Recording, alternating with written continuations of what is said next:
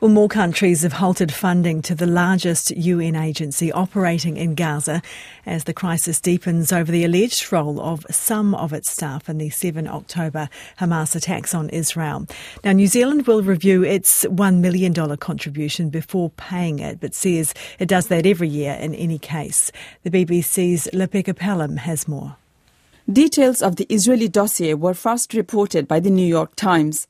It says that intelligence gathered showed nearly 200 UNRWA workers were Hamas or Islamic Jihad operatives without providing detailed evidence.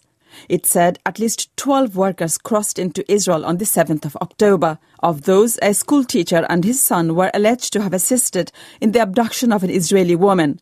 Another two were said to have participated in raids on southern Israeli farming communities. A social worker is alleged to have helped to bring the body of a dead Israeli soldier back to Gaza, and another is accused of arming himself with an anti tank missile. Now, UNRWA has sacked nine of the employees accused of participating in the attacks on the 7th of October and says it is investigating the claims. We're joined now by former Prime Minister Helen Clark, who led the UN Development Programme, which oversees UNRWA. Uh, welcome to the programme. Thank you. What is the significance of the funding being suspended like this? This is the biggest platform for getting humanitarian aid into Gaza right now. A population that's 85% displaced, people are close to starvation, they're going without medical supplies. If you're going to defund and destroy this platform, then the misery and suffering of the people under bombardment in Gaza can only increase and you can only have more, more deaths. So it's most regrettable that countries have acted in this precipitous way to defund the organisation on the basis of allegations. What do you make of those allegations? Well, uh, of course, the allegations are serious. The UN Code of Conduct clearly would not tolerate any such thing. I led an organisation that had tens of thousands of people on contracts at any one time. Could I say, hand on heart, no one ever did anything wrong? No, I couldn't. But what I would say is any allegations would be fully investigated and the results would be made publicly known. That's exactly what the head of UNRWA has said. It's what the Secretary General's saying. That process is underway.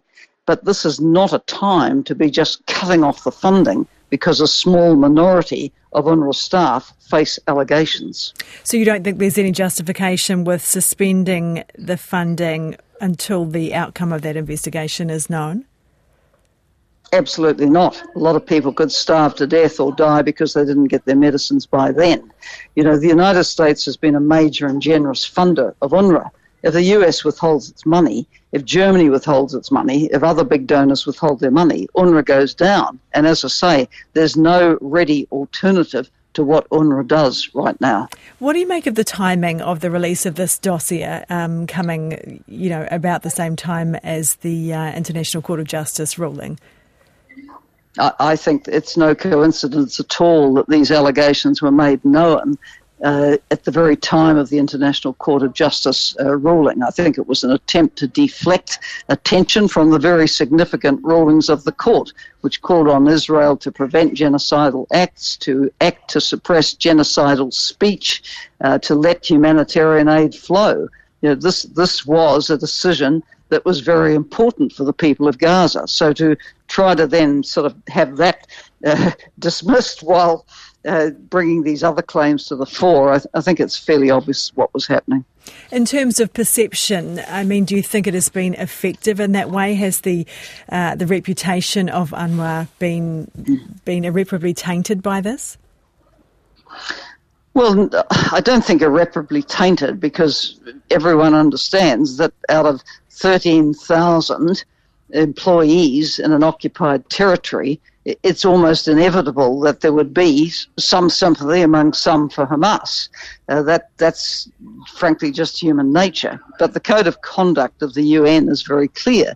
You cannot uh, do the things which were alleged, which is why the head of UNRWA immediately dismissed those who, who he could find and who were, were still alive.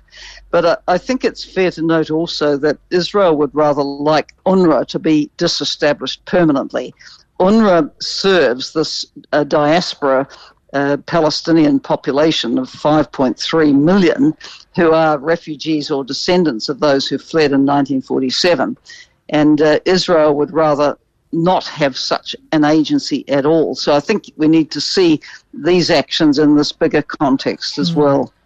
Okay, just finally, uh, the New Zealand government will review its uh, contribution before paying it. Uh, what would you urge it to do? Well, firstly, I'm proud of New Zealand that it hasn't rushed in just to defund. Uh, by June, when uh, MFAT would normally make the payment, anything could have happened.